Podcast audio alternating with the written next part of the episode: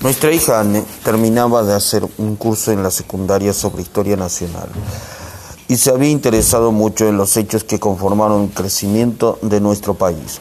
Le pregunté si le gustaría visitar los sitios sobre los que había estado estudiando en nuestras próximas vacaciones. Dijo que le encantaría hacerlo. Dos noches después, sentados en a la cena, Nancy anunció que si todos estábamos de acuerdo, en las vacaciones de verano haríamos un viaje por los estados del este, lo que sería instructivo para Anne e interesante para todos nosotros. No hubo objeciones.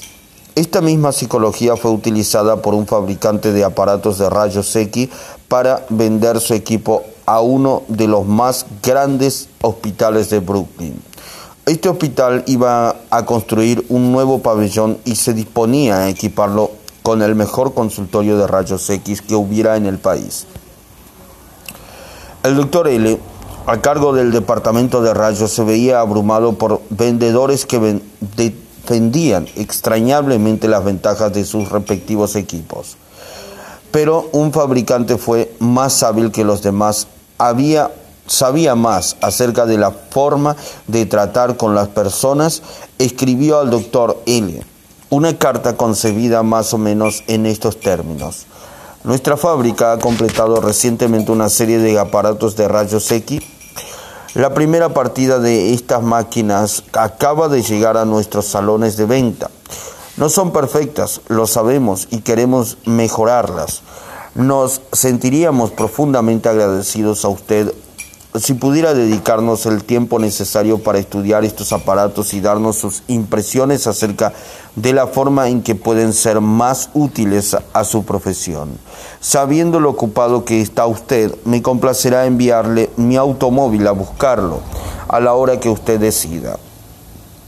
Me sorprendió recibir aquella carta, dijo el doctor L. Al relatar este incidente ante nuestra clase, quedé sorprendido quedé sorprendido y halagado. Jamás un fabricante de aparatos de rayos X me había pedido consejo. Me sentí importante. Estaba ocupando, estaba ocupado, perdón, tan ocupado que no tenía libre una sola noche de aquella semana, pero dejé sin efecto un compromiso para una comida, a fin de revisar aquellos aparatos. Cuanto más los estudiaba, tantos más descubría por mi propia cuenta, que me gustaban mucho. Nadie había tratado de vendérmelos. Consideré que la idea de comprar aquel equipo era mía, solamente mía. Yo mismo me convencí de su superior calidad y ordené que fuera instalado en el hospital. Ralph Waldo Emerson, en su ensayo Autodependencia, dijo, en todo trabajo de genio conocemos nuestras propias ideas desechadas vuelven a nosotros con cierta majestad ajena. El coronel Edward H. House tenía una enorme influencia en los asuntos nacionales e internacionales cuando Walter Wilson ocupaba la Casa Blanca. Wilson recurría al coronel House para pedirle consejos y ayuda en secreto, más que a cualquier otra persona, sin exceptuar los miembros de su gabinete. ¿Qué método empleaba el coronel para influir sobre el presidente?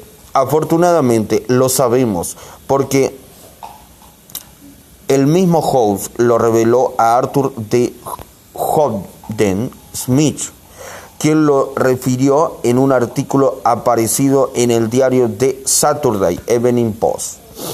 Una vez que llegué a conocer bien al presidente, relató House, supe que el mejor medio para convertirlo a cualquier idea era dársela a conocer como al pasar, pero interesándolo en ella.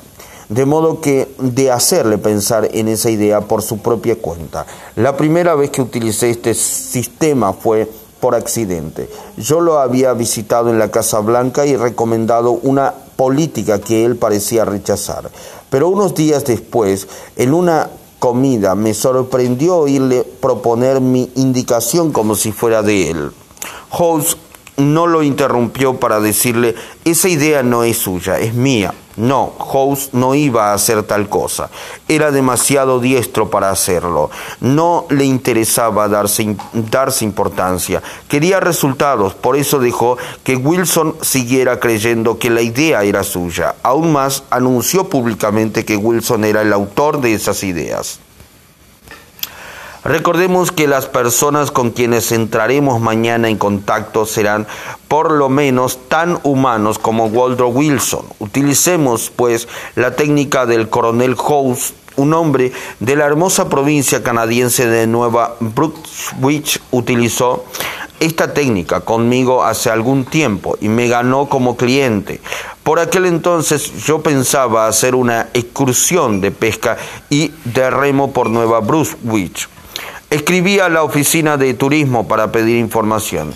Mi nombre y dirección evidentemente aparecieron en una lista pública, porque me vi inmediatamente asediado por cartas y folletos y revistas de campamentos y guías para veraneantes. Perdón.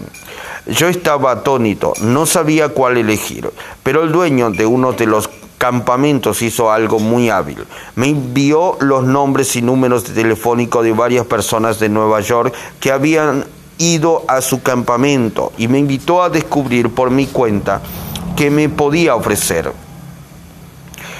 Con gran sorpresa vi que conocía a un hombre que figuraba en la lista. Le hablé por teléfono, supe cuál había sido su experiencia en el campamento y luego telegrafié al dueño la fecha de mi llegada. Los demás habían tratado de convencerme, pero este hombre no.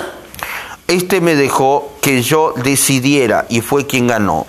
Hace 25 siglos, el sabio chino Lao dijo ciertas cosas que los lectores de este libro podrían utilizar hoy. La razón por la cual los ríos y las mares reciben el nombre de cien torrentes de la montaña es que se mantienen por debajo de ellos. Así son capaces de reinar sobre todos los torrentes de la montaña. De igual modo, el sabio que desea estar por encima de los hombres se coloca debajo de ellos. El que quiere estar delante de ellos se coloca detrás. De tal manera, aunque su lugar sea por encima de los hombres, estos no sienten su peso. Aunque su lugar sea delante de ellos, no lo toman como insulto. Regla 7. Permita que la otra persona sienta que la idea es de ella. 8.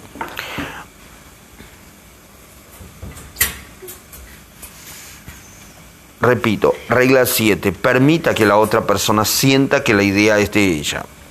8. Una fórmula que le resultará maravillosa. Recuerde que la otra persona puede estar equivocada por completo, pero ella no lo cree. No la censure. Cualquier tonto puede censurarlo. Trate de comprenderla. Trate de comprenderla. Solo las personas sagaces, tolerantes, excepcionales, tratan de proceder así. Hay una razón por la cual la otra persona piensa y procede como lo hace. Descubra esa razón oculta y tendrá la llave de sus acciones, quizá de su personalidad. Trate honradamente de ponerse en el lugar de la otra persona. Si usted llegara a decirse, ¿qué pensaría? ¿Cómo reaccionaría yo si tuviera en su lugar? Habrá ahorrado mucho tiempo e irritación, pues al interesarnos en, las causas es menos probable que nos disgusten los efectos. Además, habrá aumentado usted considerablemente su habilidad para tratar con la gente. Deténgase usted un minuto, dice Kenneth M. Gode en su libro Cómo convertir a la gente en oro, a destacar el contraste de su hondo interés por los asuntos propios con su escaso interés por todos los demás. Comprenda entonces que todos los demás habitantes del mundo piensan exactamente lo mismo. Entonces, junto con Lincoln y Roosevelt, habrá captado usted la única base sólida en, en relaciones interpersonales, que el buen éxito en el trato con los demás depende de que se capte con simpatía el punto de vista de la otra persona. Sam Douglas, de Hampstead, Nueva York, solía decirle a su esposa que pasaba demasiado tiempo trabajando en el jardín, sacando malezas, fertilizando, cortando la hierba dos veces por semana. A pesar de todo lo cual, el jardín no lucía mucho mejor que otro años atrás que cuatro años atrás, cuando se habían mudado a esa casa. Naturalmente, ella quedaba deprimida por estos comentarios y cada vez que él lo hacía, la velada quedaba arruinada. Después de seguir nuestro curso, el señor Douglas comprendió que tanto sido durante todos esos años. Después de seguir nuestro curso, el señor Douglas comprendió que tonto había sido durante todos esos años. Nunca se le había ocurrido que a su esposa podía agradarle hacer ese trabajo y también podría agradarle oír un elogio a su laboriosidad. Una noche después de la cena, su esposa dijo que quería salir a arrancar unas malezas y lo invitó a acompañarla. Al principio él se sintió tentado de no aceptar, pero después lo pensó mejor y salió con ella y la ayudó a arrancar malezas. Ella quedó visiblemente complacida y pasaron una hora trabajando y charlando muy contentos. Desde esa vez, la ayudó siempre en la jardinería y la felicitó con frecuencia por lo bien que se veía el prado, el trabajo fantástico que estaba haciendo a pesar de lo malo del terreno. Resultado, una vida más feliz para los dos, gracias a que él aprendió a ver las cosas desde el punto de vista de ella. Aunque se tratara de algo tan nimio como unas malezas, en su libro Cómo llegar a la gente, el doctor Gerald S. Nirenberg comentó, se coopera eficazmente en la conversación cuando uno muestra que considera las ideas y sentimientos de la otra persona tan importantes como los propios. Al interlocutor a tener la mente abierta a nuestras ideas es iniciar la conversación dándole claras indicaciones sobre nuestras intenciones dirigiendo lo que decimos eh, por lo que nos gustaría oír si tuviéramos en la piel del otro y aceptando siempre sus puntos de vista. Durante años he pasado mucho de mis mm, ratos de ocio caminando y andando a caballo en un parque cercano a mi casa.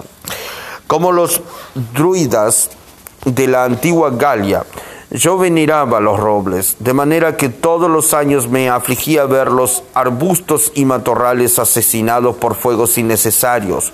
Esos fuegos no eran causados por fumadores descuidados, casi todos eran producidos por niños que iban al parque a convertirse en exploradores y a asar una salchicha bajo los árboles. A veces estos incendios cundían tanta que eran menestras llamar a los bomberos para luchar contra las llamas. Al borde del parque había un cartel que amenazaba con multa y prisión a todo aquel que encendiera, fuego. Pero el cartel estaba a una parte poco frecuente, eh, frecuentada perdón, del parque y pocos niños lo veían. Un policía montado debía cuidar el parque, pero no se tomaba muy en serio estos deberes y los incendios seguían propagándose verano tras verano. En una ocasión corrí hasta un policía y le dije que un incendio se estaba propagando rápidamente y que debía avisar al cuartel de bomberos y me respondió despreocupadamente que no era cuestión suya, pues no estaba en su jurisdicción desde entonces, cuando solía salía a caballo, iba yo constituido en una especie de comité individual para proteger los bienes públicos. Me temo que en un principio no intenté siquiera comprender el punto de vista de los niños. Cuando veía una hoguera entre los árboles, tanto me afligía el hecho, tanto deseaba hacer lo que correspondía que hacía lo que no correspondía. Me acercaba hasta los niños, le advertía que se les podía encarcelar por encender fuego. Les ordenaba que lo apagaran con tono de mucha autoridad, y si se negaban los amenazaba con hacerlos detener. Yo descargaba mis sentimientos sin pensar en los otros. El resultado, los niños obedecían de mala gana y con resentimiento. Lo probable es que una vez que me alejaba yo, volvieran a encender su hoguera y con muchos deseos de incendiar el parque entero. Al pasar los niños, creo, perdón, al pasar los años creo haber adquirido un poco de conocimiento de las relaciones humanas, algo más de tacto, mayor tendencia a ver las cosas desde el punto de vista del prójimo. Así pues, eh, año más tarde, al ver una hoguera en el parque, ya no daba órdenes, sino que me acercaba a decir algo como esto. ¿Se están divirtiendo, muchachos? ¿Qué van a hacer de comida? Cuando yo era niño también me gustaba hacer hogueras como esta y todavía me gusta, pero ya saben ustedes que son peligrosos los fuegos en el parque. Yo sé que ustedes no quieren hacer daño, pero hay otros menos cuidadosos. Llegan y los ven junto a la hoguera se entusiasman y encienden otra, y no la apagan cuando se marchan, y se propaga a las hojas secas y mata los árboles. Si no, si no ponemos un poco más de cuidado, no nos quedarán árboles en el parque. Ustedes podrían ir a la cárcel por lo que hacen, pero no, no quiero hacerlo, pero yo no quiero hacerme el mandón y privarlo de este placer. Lo que me gusta es ver que se divierten, pero eh, ¿por qué no quitan las hojas secas alrededor del fuego? Y cuando se marchen tendrán cuidado de tapar las brasas con mucha tierra, ¿verdad? La próxima vez que quieran divertirse, ¿por qué no encienden el fuego allá en el arenal? Allá no hay, un no hay peligro. No hay peligro alguno. Gracias, muchachos. Que se diviertan. ¿Qué diferencia, notado, ¿Qué diferencia ha notado cuando hablaba así? Conseguía que los niños quisieran cooperar. Nada de esperanzas ni de resentimientos. No les obligaba a obedecer mis órdenes. Les dejaba salvar las apariencias. Ellos quedaban contentos y yo también, porque había encarado la situación teniendo en cuenta el punto de vista de los demás. Ver la cosa según el punto de vista ajeno puede facilitarlo todo cuando los problemas personales se vuelven abrumadores. Elizabeth Cobalt de Nueva York, de Nueva Gales, perdón, del sur, a Australia, estaba atrasada seis semanas en el pago de las cuotas de su, de su auto. Un viernes, contó, recibí un desagradable llamado telefónico del hombre que se ocupaba de mi cuenta para informarme que si no me presentaba con 122 dólares el lunes a la mañana, la compañía iniciaría acciones legales contra mi persona. No tuve modo alguno de reunir el dinero durante el fin de semana, por lo que al recibir otro llamado de la misma persona el lunes a la mañana, anticipé lo peor. En lugar de derrumbarme, traté de ver la situación desde el punto de vista de este hombre. Me disculpé con la mayor sinceridad posible por, causa, eh, por causarle tantos inconvenientes y le hice notar que yo debía de ser la clienta de más problemas que le traía pues no era la primera vez que me demoraba en los pagos. Su tono de voz cambió inmediatamente y me tranquilizó diciéndome que yo estaba muy lejos de ser una de sus clientes realmente problemáticos. Me contó algunos ejemplos de lo groseros que podían llegar a ser sus clientes en ocasiones como le mentían o trataban de evitar hablar con él. Yo no dije nada. Lo escuché y dejé que descargara en mí sus problemas. Después, sin que me diera ninguna sugerencia de mi parte, dijo que no tenía tanta importancia si no podía pagar de inmediato. Estaría bien con que le pagara 20 dólares a fin de mes y me pusiera al día cuando pudiera. Mañana antes de pedir a alguien que apague una hoguera o compre su producto o contribuya a su caridad favorita, ¿por qué no cierra usted los ojos y trata de verlo todo desde el punto de vista de la otra persona? Pregúntese, ¿por qué esta persona va a querer hacerlo? Es cierto que esto le llevará tiempo, pero le ayudará a lograr amigos y a obtener mejores resultados con menos fricción y menos, menos trabajo.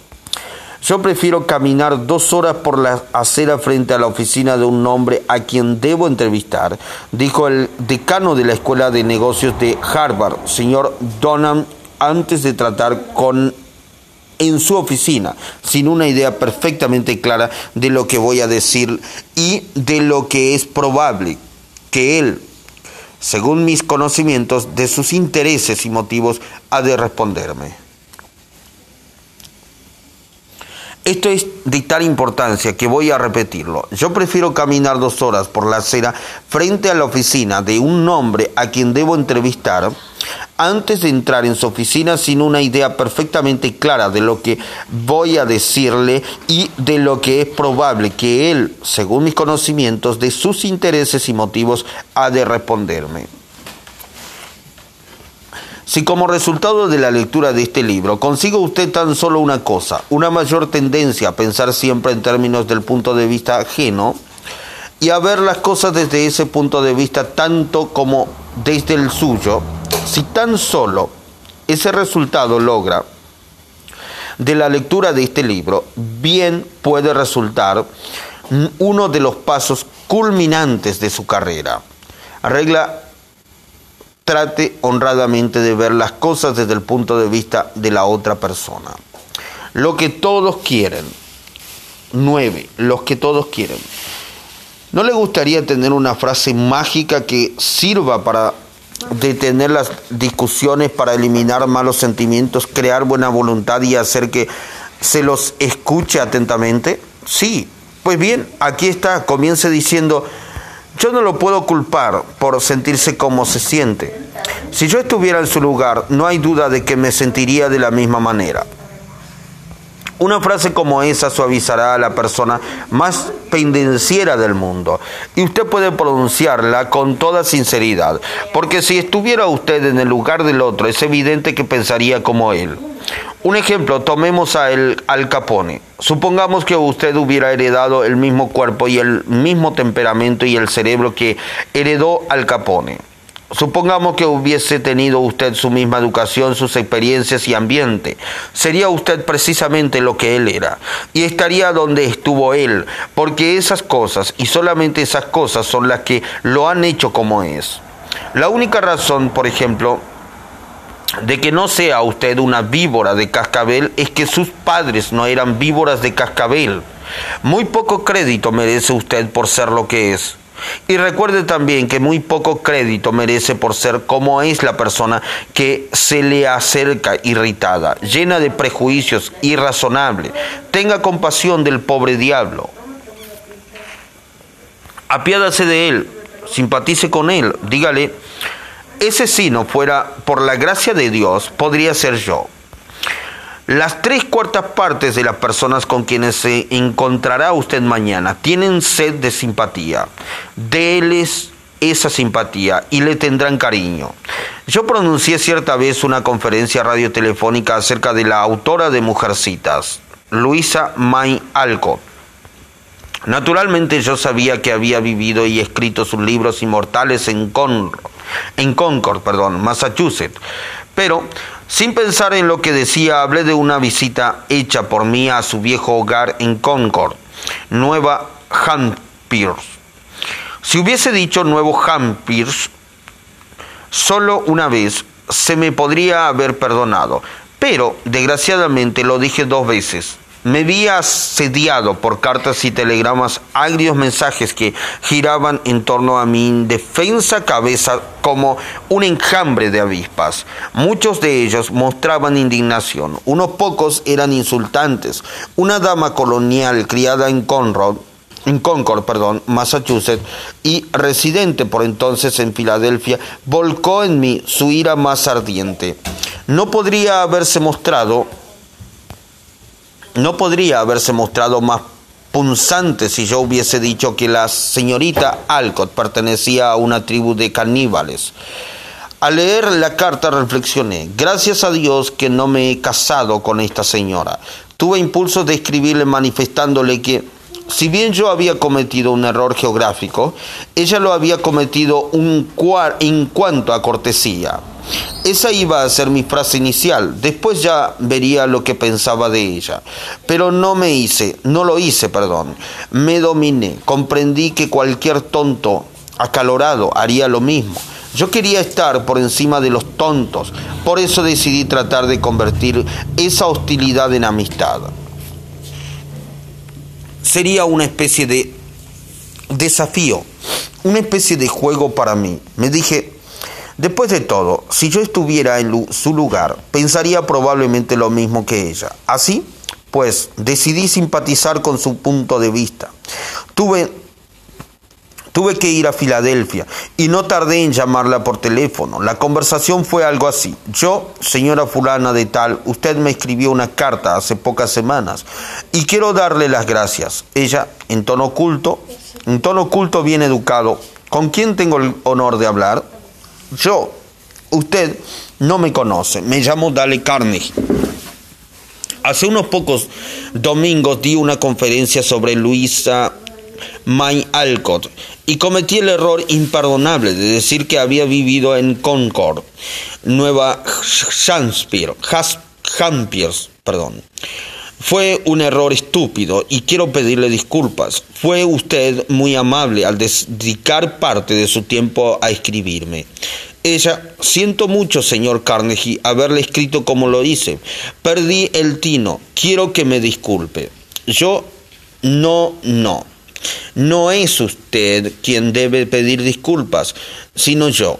Un niño no habría cometido el error que hice yo. Pedí disculpas por radio el domingo siguiente, pero quiero pedírselas personalmente ahora. ¿Ella? Es que yo nací en Concord, Massachusetts. Mi familia se ha destacado en ese estado durante dos siglos. Se ha estado, perdón. Mi familia se ha estado perdón, mi familia se ha destacado en ese estado durante dos siglos y yo estoy muy orgullosa de todo lo que se refiere a Massachusetts. Me afligió mucho. En verdad, oírle decir que la señorita Alcott nació en Nueva Hampshire. Pero estoy avergonzada de esa carta. Yo le aseguro que usted no puede afligirse ni la mínima parte, ni la décima parte de lo que me afligí yo. Mi error no lastimó a Massachusetts, pero a mí sí. Pocas veces las personas de su posición y su cultura tienen tiempo para escribir a quienes hablan por radio y abrigo la esperanza de que me escribiera otra vez si nota algún error en mis conferencias. Ella. Quiero que sepa que me ha gustado mucho la forma en que acepta usted mis críticas. Debe ser usted muy simpático. Me gustaría conocerlo mejor. Así, Pidiendo disculpas y simpatizando con su punto de vista, logré que, ella se disculpara y simpatizara con el mío. Tuve la satisfacción de dominar mi mal genio, la satisfacción de devolver bondad por un insulto, y me divertí mucho más al conseguir la simpatía de esa mujer que si le hubiera dicho que se arrojara de, la, de cabeza al río. Todo hombre, que ocupa la Casa Blanca se ve diariamente ante espinosos problemas de relaciones humanas. El presidente Taft no fue una excepción y por experiencia conoció el enorme valor químico de la simpatía para neutralizar el ácido de los, de los requemores. En su libro Ética en Servicio, Taft da un ejemplo bastante divertido sobre la forma en que suavizó la ira de una madre decepcionada y ambiciosa. Una señora de Washington, escribe Taft, cuyo marido tenía cierta influencia política, trató conmigo durante seis semanas o más a fin de que designara a su hijo para cierto cargo. Consiguió la ayuda de senadores y representantes en números formidables y los acompañaba a verme para cuidar que defendieran bien su pedido.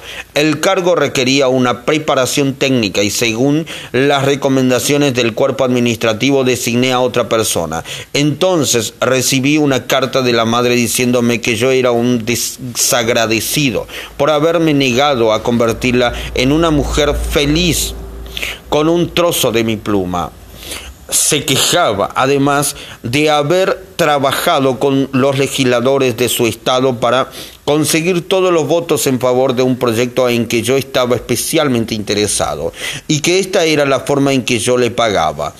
Cuando uno recibe una carta así, lo primero que hace es pensar cómo puede mostrar severidad con una persona que ha cometido una impropiedad o aún cierta impertinencia. Entonces, escribe uno la respuesta, pero si es prudente, guarda la carta en un cajón y cierra el cajón con llave.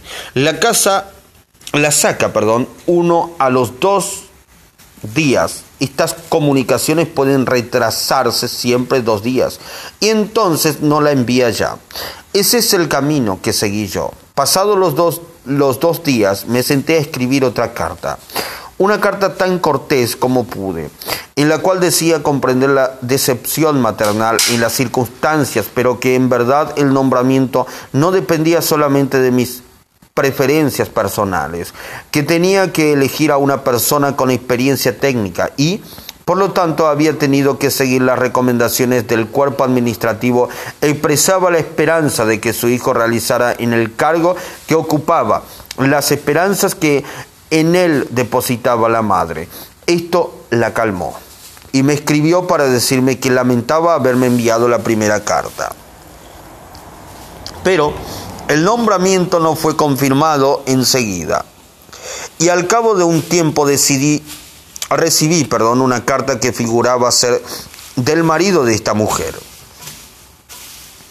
Aunque la letra era la misma de antes, se me informaba en esa carta que debido a la postración nerviosa sufrida por la decepción de la señora en este caso, había tenido que ponerse en cama y sufría ahora un grave cáncer al estómago. No querría yo devolverla, devolverle la salud retirando el primer candidato y reemplazándolo por su hijo. Tuve que escribir otra carta, esta vez al marido, para decirle que esperaba que el diagnóstico no fuera exacto, que lo acompañaba en la pena que debía producirle la enfermedad de su esposa, pero que me era imposible retirar el nombre del candidato al cargo. El hombre, por mí designado, fue confirmado y dos días después de haber recibido esa carta, dimos una fiesta en la Casa Blanca. Las primeras dos personas que llegaron a saludar a mi esposa y a mí fueron el marido y la mujer del caso. A pesar de que ella había estado en artículo mortis, in artículos mortis tan poco tiempo antes, Jay McGum representaba una compañía de mantenimiento de ascensores y escaleras mecánicas en Tulsa, Oklahoma, que tenía el contrato de mantenimiento de las escaleras mecánicas de uno de los principales hoteles de Tulsa. El director del hotel no quería clausurar las escaleras por más de dos horas seguidas, debido a los inconvenientes que eso causaría a los pasajeros. La reparación que había debía hacerse insumiría por lo menos ocho horas y la compañía no disponía de un mecánico especializado en todo momento, como habría sido necesario para satisfacer el, al hotel. Cuando el señor Magum logró agendar a un buen mecánico para hacer el trabajo, llamó a la gerente del hotel en un lugar de y en lugar de discutir con él para obtener el tiempo necesario, le dijo, Rix, sé que su hotel tiene muchos pasajeros y a usted le gustaría que la clausurara de las escaleras mecánicas. Perdón. Y a usted le gustaría que la clausura de las escaleras mecánicas se redujera a un mínimo. Entiendo su preocupación por este punto y haré todo lo posible por acomodarme. No obstante, Después de estudiar la situación hemos llegado a la conclusión de que si no hacemos el trabajo completo ahora, la escalera podría sufrir un perjuicio más serio y la clausura a la larga sería más prolongada. Estoy seguro de que usted no querrá clausurarle ese, eh, causarle ese inconveniente a sus pasajeros durante varios días seguidos. El gerente debió admitir que un cierre de ocho horas seguidas era preferible a uno de varios días simpatizando con el deseo del gerente de mantener felices a sus pasajeros. El señor McGoon pudo hacerlo pensar como él, fácilmente y sin rencores. Joyce Norris, Joy Norris, una profesora de pianos de Santa Louis, Missouri, contó cómo había manejado un problema que las profesoras de piano suelen tener con chicas adolescentes. Babette tenía unas uñas excepcionalmente largas, lo cual es un inconveniente serio para quien quiera que desee ejecutar el piano con buena y brillante técnica. La señora Norris nos contó. Yo sabía que sus uñas largas serían una barrera a su deseo de aprender a tocar bien.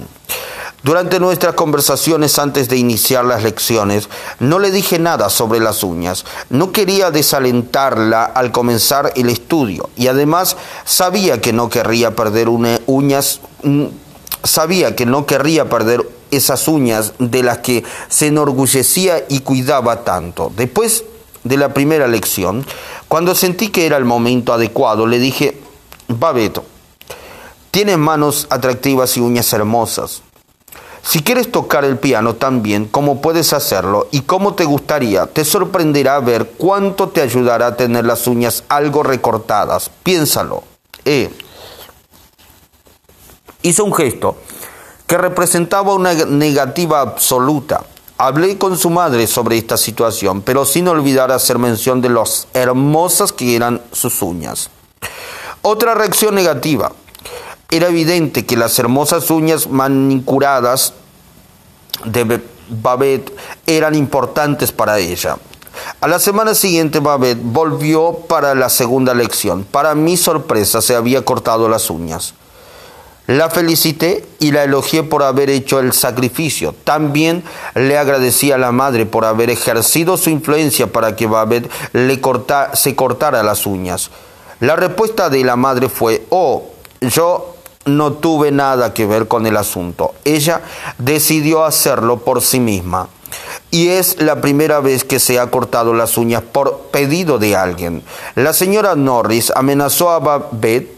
La señora Norris amenazó a Babette. Le dijo que se negaría a darle clases a una estudiante con uñas largas. No. Nada de eso. Le informó a Babette que sus uñas eran hermosas y que sería un sacrificio cortárselas. Fue como si le dijera, me pongo en tu lugar, sé que no será fácil, pero la recompensa será un desarrollo musical más rápido. Ese Hurok fue probablemente el primer empresario musical de los Estados Unidos. Durante un quinto de siglos, ha dirigido artistas, artistas tan famosos como Chaliapin, Isadora Duncan y la Pavlova. El señor Hurok me dijo que una de las primeras lecciones que aprendió al tratar con estas estrellas llenas de temperamento se refería a la necesidad de mostrar simpatía, simpatía y más simpatía por su ridícula idiosincrasia. Durante tres años fue empresario de Feodor Chaliapin, uno de los más grandes bajos que ha conocido el mundo, pero Chaliapin era un problema constante. Se comportaba como un niño malcriado. La frase de Hurok es inimitable, inimitable. Era un infierno de tipo en todo sentido. Por ejemplo, Chaliapin llamaba un día al señor Hurok a mediodía para decirle, me siento muy mal, tengo la garganta inflamada. Me va a ser imposible cantar esta noche. Discutía con el señor Hurok. Jamás. Ya sabía que un empresario no podía tratar así con los artistas. Corría al hotel de Chaliapín lleno de compasión. Qué lástima, se lamentaba. Qué lástima. Pobre amigo mío, es Claro que no podrá cantar. Ahora mismo voy a cancelar el concierto. No le costará más que una gran cantidad de dinero, pero eso no es nada comparado con su reputación. Entonces suspiraba Chariapín y decía, quizás sea mejor que vuelva usted más tarde. Venga a verme a las cinco y ya veremos cómo me encuentro entonces. A las cinco volvía Jurok al hotel siempre lleno de simpatía y compasión. Insistía en que debía cancelarse el concierto y otra vez suspiraba Chaliapin y decía, bueno, quizás sea mejor que vuelva más tarde. Quizás esté mejor entonces. A las 7.30 el gran bajo aceptaba cantar, pero con la condición de que Jurok apareciera primero en el escenario de la ópera metropolitana para anunciar que Chaliapin sufría un resfriado y no estaba esa noche en plena posesión de su voz. El señor Jurok Debía mentir, pero dijo que así lo haría, porque sabía que esa era la única manera de conseguir que el gran bajo se presentara en público. El doctor Arthur E. Getz dice en su espléndido libro Psicología Educacional, la especie humana ansias universalmente, ansía universalmente la simpatía.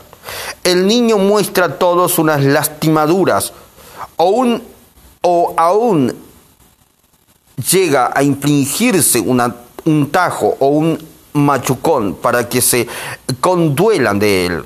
Con el mismo fin, los adultos muestran sus cicatrices, relatan sus accidentes, enfermedades, especialmente los detalles de sus operaciones quirúrgicas. La autocondolencia por los infortunios, reales o imaginarios, es, en cierto modo, una práctica casi universal. De manera que si usted quiere que los demás piensen como usted, ponga en práctica la regla número 9. Muestre simpatía por las ideas y deseos de la otra persona. 10. Un llamado que gusta a todos.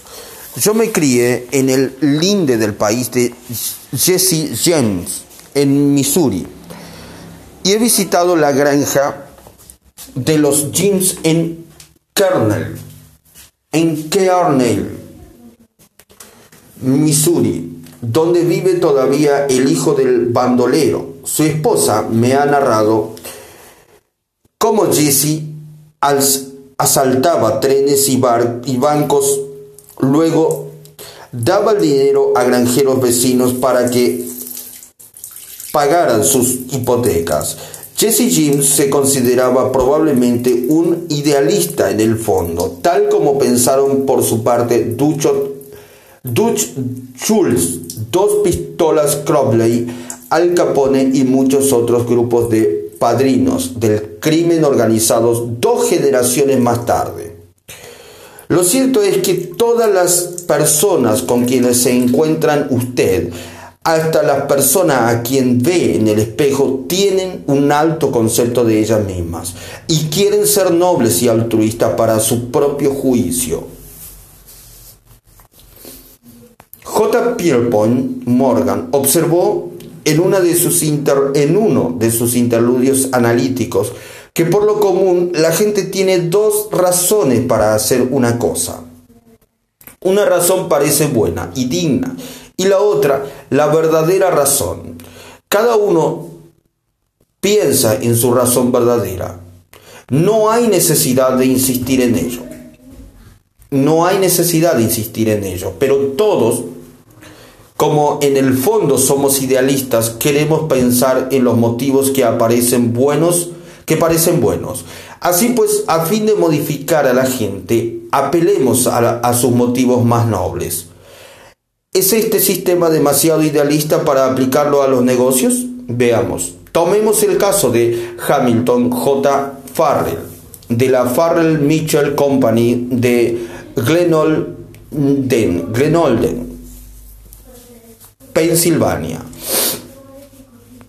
El señor Farrell tenía un inquilino descontento que quería mudarse de casa. El contrato de alquiler debía seguir todavía durante cuatro meses, pero el inquilino comunicó que iba a dejar la casa inmediatamente, sin tener en cuenta el contrato. Aquella familia, dijo Farrell, al relatar el episodio ante nuestra clase, había vivido en casa durante el invierno entero, o sea, la parte más costosa del año. Para nosotros, para nosotros y yo sabía que sería difícil alquilar otra vez el departamento antes del otoño. Pensé en el dinero que perderíamos y me enfurecí. Ordinariamente yo habría ido a ver al inquilino para advertirle que leyera otra vez el contrato. Le habría señalado que en el caso de dejar la casa podríamos exigirle inmediatamente el pago de todo el resto de su alquiler y que yo podría y haría los trámites necesarios para cobrar.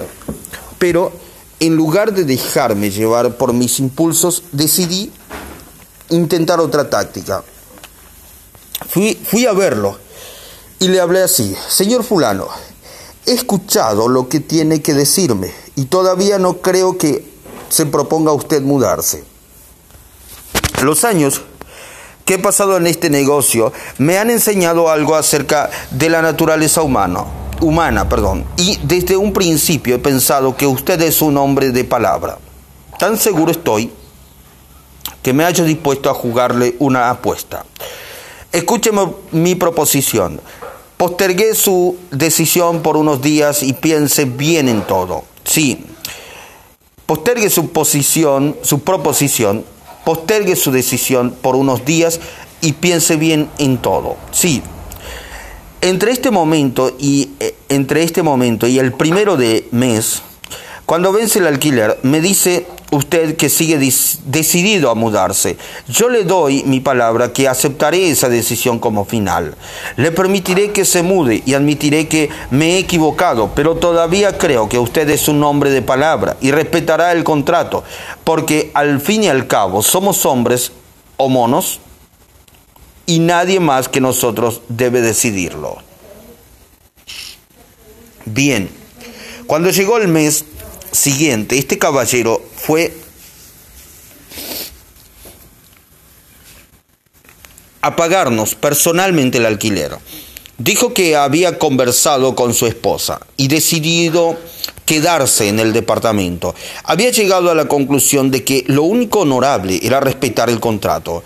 Cuando el extinto Lord Northchief veía en un diario una fotografía suya que no quería que se publicara, escribía una carta al director, pero no le decía, por favor, no publique más esa fotografía, pues no me gusta. No. Señor, apelaba a un motivo más noble, apelaba al respeto y al amor que todos tenemos por la madre. Escribía así, le ruego que no vuelva a publicar esa fotografía mía. A mi madre no le gusta. Cuando John de Rockefeller, hijo, quiso que los fotógrafos de los diarios no obtuvieran instantáneas de sus hijos, también apeló a los motivos más nobles. No dijo, yo no quiero que se publiquen sus fotografías, no. Apeló al deseo que todos tenemos en el fondo de abstenernos de hacer daño a los niños. Así pues les dijo, usted, ustedes saben cómo son estas cosas. Algunos de ustedes también tienen hijos y saben que no hace bien a los niños gozar de demasiada publicidad. Cuando Cyrus H.K. Curtis, el pobre niño de Maine, iniciaba su meteórica perdón, carrera que lo iba a llevar a ganar millones como propietario del diario de Saturday Evening Post y de Ladies Home Journal, no podía allanarse a pagar el precio que pagaban otras revistas por las contribuciones. No podía contratar autores de primera categoría, por eso apeló a los motivos más nobles. Por ejemplo, persuadió hasta a Luisa Marie Alcott, la inmortal autora de Mujercitas, de que escribiera para sus revistas, cuando la señorita Alcott estaba en lo más alto de su fama. Y lo consiguió ofreciéndole un cheque de 100 dólares no para ella, sino para una institución de caridad. Tal vez diga aquí el escéptico. Sí, eso está muy bien para Not o Rockefeller o una novelista sentimental, pero ya querría ver este método con la gente a quienes tengo que cobrar cuentas. Quizás sea así. Nada hay que de resultado en todos los casos con todas las personas. Si está usted satisfecho con los resultados que logra, ¿a qué cambiar? Si no está satisfecho, ¿por qué no hacer la prueba? ¿Por qué no hace la prueba? De todos modos, creo que le agradará leer este relato veraz narrado por James L. Thomas, ex estudiante mío. Seis clientes de cierta compañía de automóviles se negaban a pagar sus cuentas por servicios prestados por la compañía. Ningún cliente protestaba por la cuenta total, pero cada uno sostenía que algún, en que algún renglón estaba mal acreditado. En todos los casos los clientes habían firmado su conformidad por los trabajos realizados de modo que la compañía sabía que tenía razón y lo decía. Ese fue el primer error. Veamos los pasos que dieron los empleados del departamento de créditos para cobrar esas cuentas ya vencidas. ¿Cree usted que consiguieron algo? Uno, visitaron a cada cliente y le dijeron redondamente que habían ido a cobrar una cuenta vencida hacía mucho tiempo. Dos, dijeron con mucha claridad que la compañía estaba absoluta e incondicionalmente en lo cierto. Por lo tanto, el cliente estaba absoluta e incondicionalmente equivocado. Tres, dieron a entender que la compañía sabía de automóviles mucho más de lo que el cliente podría aprender jamás. ¿Cómo iba a discutir entonces el cliente? Cuatro, resultado, discusiones. ¿Se consiguió con estos métodos apaciguar al cliente y arreglar la cuenta? No hay necesidad de que respondamos. Cuando se había llegado a tal estado de cosas, el gerente de créditos estaba por encargarle el problema a un batallón de abogados, pero afortunadamente el caso pasó a consideración del gerente general, quien investigó debidamente y descubrió que todos los clientes en Mora tenían la reputación de pagar puntualmente sus cuentas. Había pues un error, un error tremendo en el método de cobranza. Llamó entonces a James L. Thomas y le encargó que cobrara esas cuentas incobrables. Veamos los pasos que dio el señor Thomas, según sus mismas palabras. 1. Mi visita a cada cliente fue también con el fin de cobrar una cuenta que debía haber pagado mucho tiempo antes y que nosotros sabíamos era una cuenta justa. Pero yo no dije nada de esto, expliqué expliqué que iba a descubrir que había hecho de malo o que no había hecho la compañía. Dos, aclaré esta hasta, perdón, aclaré que hasta después de escuchar la versión del cliente, yo yo podía ofrecer una opinión. Le dije que la compañía no pretendía ser infalible. Tres, le dije que solo le interesaba su automóvil y que él sabía de su automóvil más que cualquier otra persona y que él era la autoridad sobre este tema. Cuatro, lo dejé hablar y lo escuché con todo el interés y la simpatía que él deseaba y esperaba. Cinco, finalmente, cuando el cliente estuvo con ánimo razonable, apelé a su sentido de la decencia. Apelé a los motivos más nobles. Le dije así, primero, quiero que sepa que esta cuestión ha sido mal llevada. Se lo ha molestado e incomodado, irritado con las visitas de nuestras, nuestros representantes. Nunca debió procederse así. Lo lamento y como representante de la compañía le pido disculpas. Al escuchar ahora su versión, no he podido menos que impresionarme por su eh, rectitud y su paciencia. Y ahora, como usted es ecuánime y paciente, voy a pedirle que haga algo por mí. Es algo que usted puede hacer mejor que cualquiera, porque usted sabe más que cualquiera. Aquí está su cuenta. Sé que no me arriesgo al pedirle que la ajuste, como lo haría si fuera el presidente de mi compañía. Dejo todo en sus manos. Lo que usted decida se hará. ¿Pagó la cuenta? Claro que sí, y muy complacido quedó al hacerlo. Las cuentas oscilaban entre 150 y 400 dólares. ¿Y se aprovecharon los clientes? Sí, uno de ellos se negó a pagar un centavo del reglón protestado. Pero los otros cinco pagaron todo lo que decía la compañía. Y lo mejor del caso es que en los dos años siguientes entregamos automóviles nuevos a los seis clientes, encantados ahora de tratar con nosotros. La experiencia me ha enseñado, dijo el señor Thomas finalmente, que cuando no se puede obtener un informe exacto acerca del cliente, la única base sobre la cual se puede proceder es la de presumir que es una persona sincera, honrada, veraz, deseosa de pagar sus cuentas. Una vez convencida de que las cuentas son exactas, en otras palabras, más claras quizás, la gente es honrada y quiere responder a sus obligaciones. Las excepciones de esta regla son comparativamente escasas. Y yo estoy convencido de que el individuo inclinado a regatear reaccionará favorablemente en casi todos los casos si se le hace sentir que se lo considera una persona honrada, recta y justa. Regla 10. Apele a los motivos más nobles. Regla 11. Así se hace en el cine y en la televisión. ¿Por qué no lo hace usted?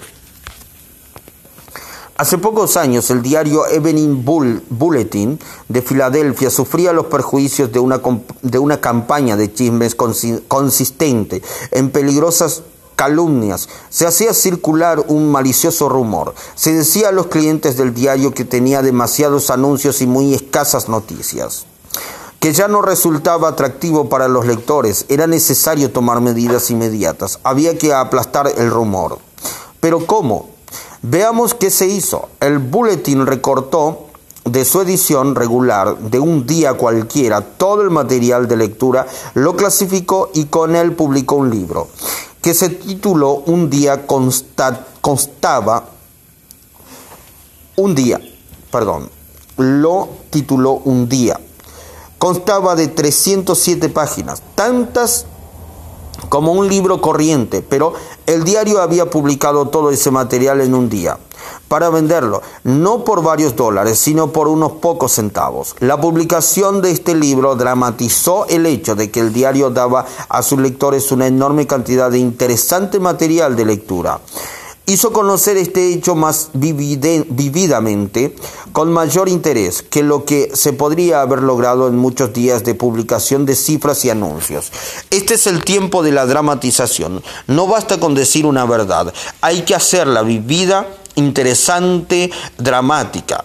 El cine lo hace, la televisión lo hace y usted también tendrá que hacerlo si quiere llamar la atención. Los peritos en arreglo de, vidrieras perdón, conocen el gran poder de la dramatización.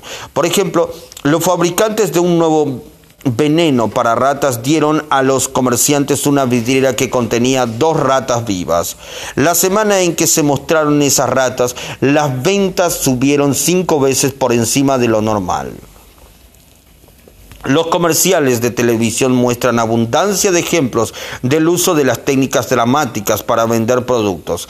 Siéntese una noche delante de su televisor y anímese lo que hacen los publicitarios en cada una de sus presentaciones. Notará como un medicamento antiácido cambia el color de un ácido en un tubo de ensayo, mientras el producto de la competencia no lo hace como una marca de jabón o detergente limpia una camisa engrasada mientras otra marca la deja grisácea. Verá a un, un auto, perdón, verá un auto maniobrando a través de una serie de curvas y obstáculos, lo cual es mucho mejor que simplemente oír cómo lo dicen. Verás caras felices mostrando la satisfacción que dan una cantidad de productos todo lo cual dramatiza para los espectadores las ventajas de cualquier cosa que se venda y logra que la gente la compre. Pueden dramatizarse las ideas en los negocios o en cualquier otra tarea de la vida. Es fácil. Jim Germans, vendedor de la NCR, una fábrica de cajas registradoras de Richmond, Virginia, nos contó cómo hizo una venta gracias a una demostración dramatizada. La semana pasada visité a un almacenero del vecindario y vi que la caja registradora que usaba en su mostrador era muy anticuada. Me acerqué entonces al dueño y le dije, usted está literalmente tirando centavos a la calle cada vez que un cliente se pone en fila y al decirlo arrojé hacia la puerta un puñado de monedas. Capté su atención de inmediato. Las meras palabras no le habrían resultado demasiado interesantes, pero el sonido de las monedas en el piso despertó de veras su interés y logré un pedido para reemplazar su vieja máquina. También funciona en la vida doméstica. Cuando el novio clásico le prometía matrimonio a su chica, lo hacía con meras palabras Claro que no. Se ponía de rodillas. Eso significaba que hablaba en serio. Ya no nos ponemos más de rodillas, pero muchos novios siguen prefiriendo una atmósfera romántica antes de lanzar su gran pregunta. Dramatizar lo que queremos también da resultado con los niños. Joe Fan Juniors de Birmingham, Birmingham, perdón, Alabama tenía dificultades para lograr que su hijo de 5 años y su hija de 3 recogieran los juguetes, por lo que inventó un tren. Joy, Joy era el maquinista, capitán Casey Jones, con, montado en su triciclo. Al triciclo se enganchaba el carrito de Janet y En poco rato ella cargaba todo el carbón sobre el vagón y después subía ella misma a su hermano, la llevaba de paseo por toda la casa. De este modo se juntaban todos los juguetes sin retos, amenazas ni discusiones. Mary Catherine Wolf de Mishawaka, Indiana, tenía problemas en el trabajo y decidió hacerle una exposición de ellas a su patrón. El lunes a la mañana pidió una entrevista, pero él hizo decir que estaba muy ocupado y que debería hacer una cita con la secretaria